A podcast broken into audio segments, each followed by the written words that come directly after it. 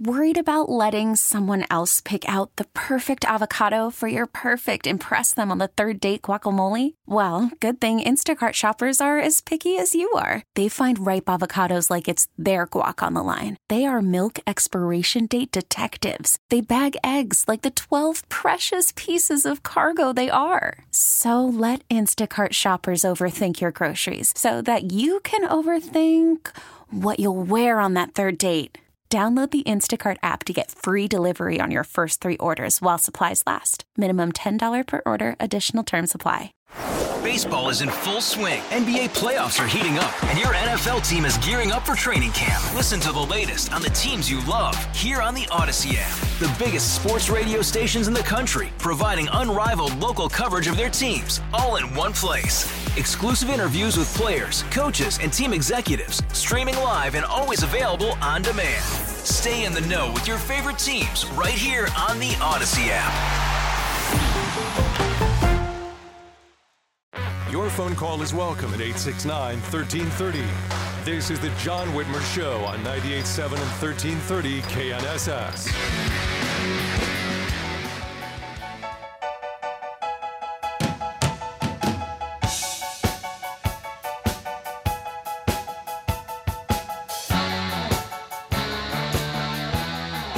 Welcome back to the John Whitmer Show on 98.7 and 1330 KNSS. As always, you can listen to us by telling your smart speaker to play KNSS Radio.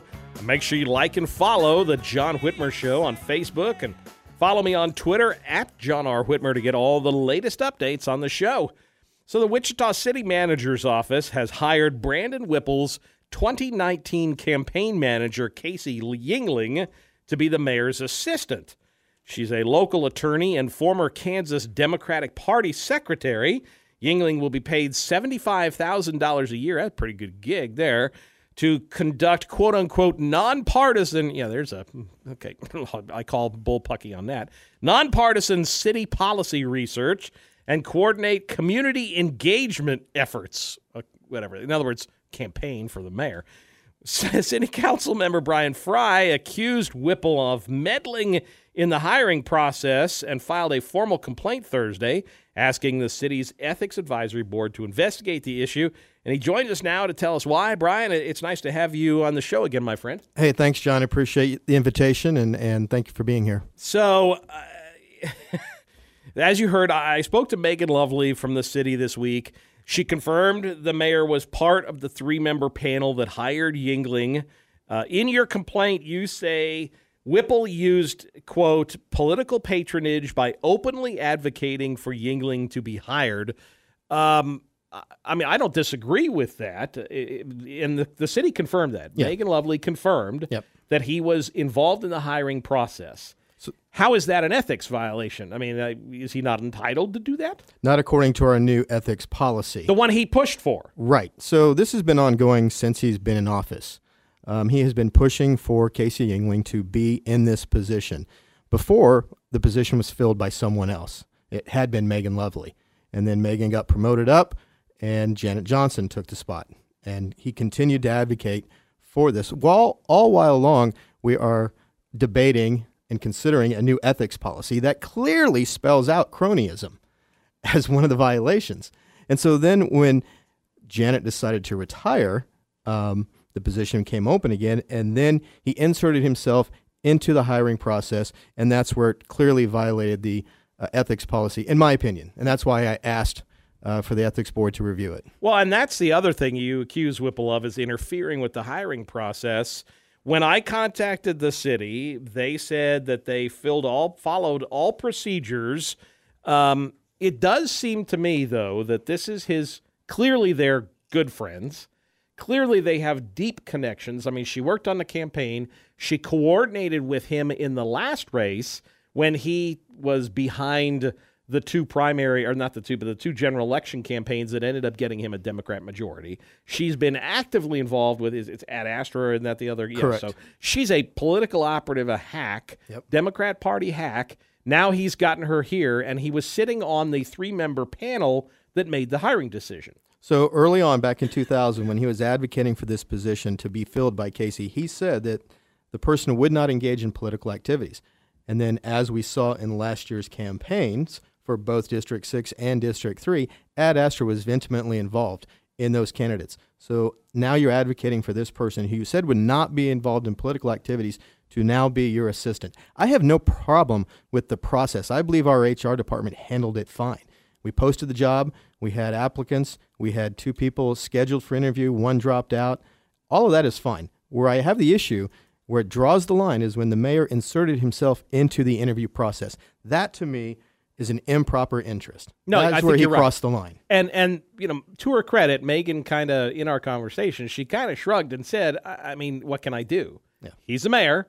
That's who he wanted, and he was on the panel. And you know, did he have undue influence on the other two people on the panel? Uh, There's no way to confirm that. But Right. the mayor wants this person. What are you going to do? He he also technically has their jobs in his hands too. And so, what are they going to say? No, Mr. Mayor, you can't hire the person that you want because you're sitting here, and I don't want you to fire me. Right. Well, you know, the argument has been this has been the case before, right? That Carl Brewer had his handpicked But that was selection. a can- that was a volunteer. and it's a Jeff- different Jeff situation. Longwell had his chosen person. I had a very good friend of mine, Rosemary, tell me succinctly, "Do better, be better." Yeah.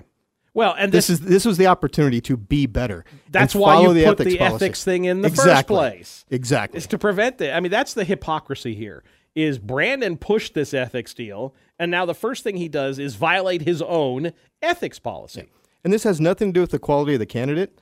This has nothing to do with uh, as it being accused of sexism. Well- Actually, I think it's more sexism that he feels he had to meddle to get this person Yeah, hired. if she was qualified, then let the three person panel do it without Right. you being there and let her get it on their merits. Yep.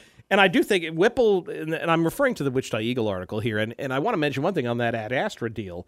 The Eagle, to their credit, and far be it for me to praise the Wichita Eagle, but to their credit, they've dug, dug into this Ad Astra deal. And I mean, some of the money that Wichita, or that Brandon Whipple's PAC, the one that's run by his wife, a lot of that money has gone to Ad Astra as well for campaign. Now, this keep in mind that his PAC, the one run by his wife, is supposed to do coffees and town halls, and he's had none of those. So- but they've dumped tens of thousands of dollars into Ad Astra. Again, that Megan Yingling is involved with. Yeah. Or not, or that Casey Yingling Casey is involved with. Yingling, Yeah. right.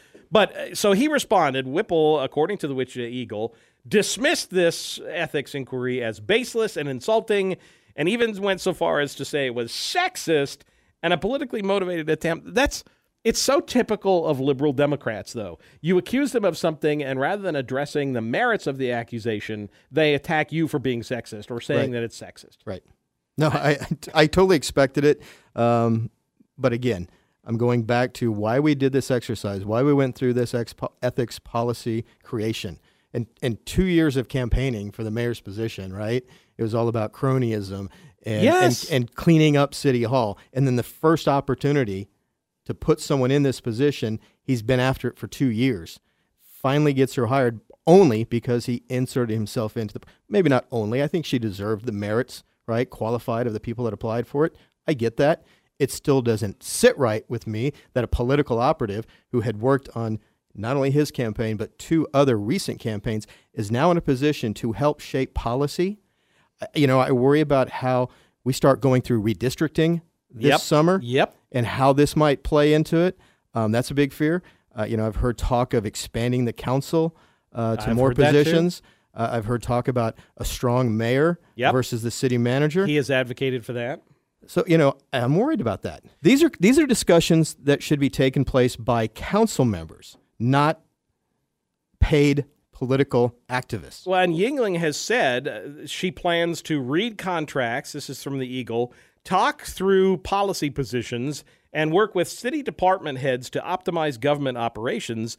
And Whipple told the Eagle he may tap her to facilitate an outside review of city manager Bob Layton's job performance. I mean, that's a hell of a lot of responsibility to give a partisan political operative. I mean, that sounds like he's going to have consigliere, not an assistant. He's hiring another cabinet level bureaucrat to do the job he's supposed to do. Yeah, it, it's and it gives a lot of political power Yeah. to a pol- a very hyper partisan political operative. Yeah, I, d- I don't see how creating another layer of government really helps with transparency and civic engagement.